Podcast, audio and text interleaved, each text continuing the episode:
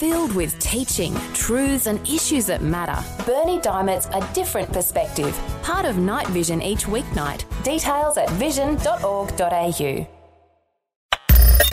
Audio on demand from Vision Christian Media. Want to win in life's challenges? To know the will of God and have more passion for Him? Practical help right now with Tak Bhana and Running with Fire. This week we're looking at how to position yourself for a breakthrough. Do you need a breakthrough? Your finances, your marriage, your family, your health? business, whatever it is.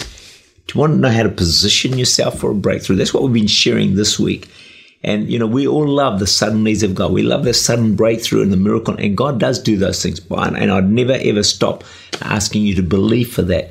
But so often behind blessing is a lot of process you know, someone wins a major event, a tennis major or something like that, and we just see that day when they played those few hours and won that event, won millions of dollars. But behind that is years of practice, training, hitting the ball over the net, injuries, uh, failures, defeats, all the rest of it. They kept doing the process. Eventually, they get the event, the victory.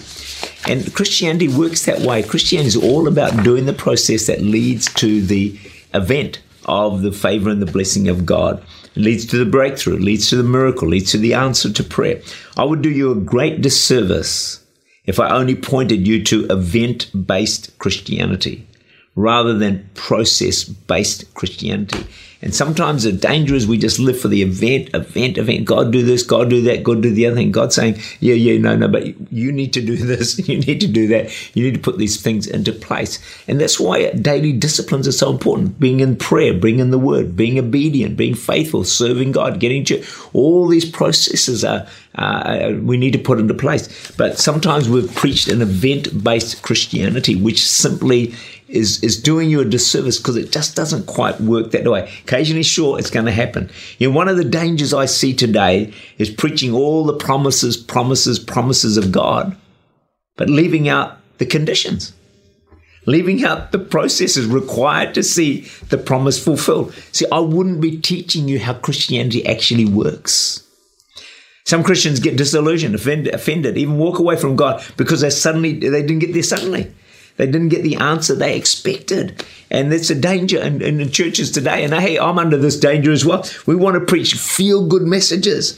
You know, we want people to say to us, Pastor, oh, what a fantastic man. I love the promises of God. Yeah, the breakthrough is coming, all the rest of it. Um, and we leave out the conditions.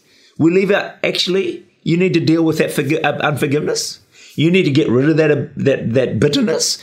You actually need to obey God. That you actually need to give general. You know, we, we don't want to mention those things because people don't pat us on the back, but we're not giving them a true gospel. And then they get disillusioned. Then they walk away and they say Christianity doesn't work. Well, that's because they were taught a Christianity that actually wouldn't work. We've got to give them the actual way it actually happens. So there's a good example about this whole thing about process and uh, the need for in Naaman. You know the story about Naaman. Two Kings, let me read it to you 5, 9 to 11, 13 to 14. Naaman went out, he's this, he's this uh, commander kind of person. And he went out with his horses and his chariots and he stood at the door of Elisha's house. He's got leprosy. Elisha sent a messenger to him, saying, Go and wash in the Jordan seven times, and your flesh will be restored to you, and you shall be clean. There's a bit of process he has to do. Naaman is furious. He went away and he said, Indeed, I said to myself, He will surely come out to me, stand and call on the name of his Lord, wave his hand over this place, and heal me of leprosy. The magic one, folks. The suddenly. If I can get Johnny to pray for me, if I can get this pass, bang, I'm going to have the answer. Hey, it just doesn't normally work that way. It does occasionally, but often not. Anyway, he's angry because he has to do something. His servants come near and spoke to him and said, My father, if the prophet had told you to do something great, would you not have done it? How much more then when he says, Go wash and be clean? So went down and dipped seven times. Keep that in mind. We're going to come back that tomorrow. Seven times into the Jordan, according to the saying of the man of God, and his flesh was restored like the flesh of a little child, and he was clean. Naaman's a man of stature. He's got leprosy. A servant girl tells him about the prophet. He goes to the prophet's house, Elisha, and then he has a process to do to get his miracle. He's mad at having to do the process. And the first thing he had to do was he had to do something he didn't want to do. something quite humbling. He had to dip in a river seven times. This is a man of stature. He's a commander. You don't go dipping in a river seven times, for goodness sake.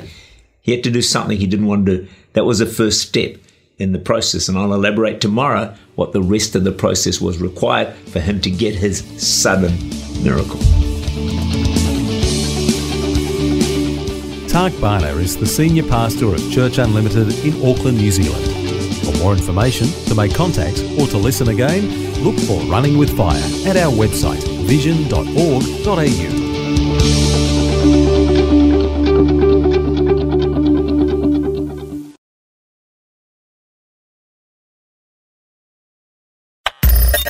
Thanks for taking time to listen to this audio on demand from Vision Christian Media. To find out more about us, go to vision.org.au.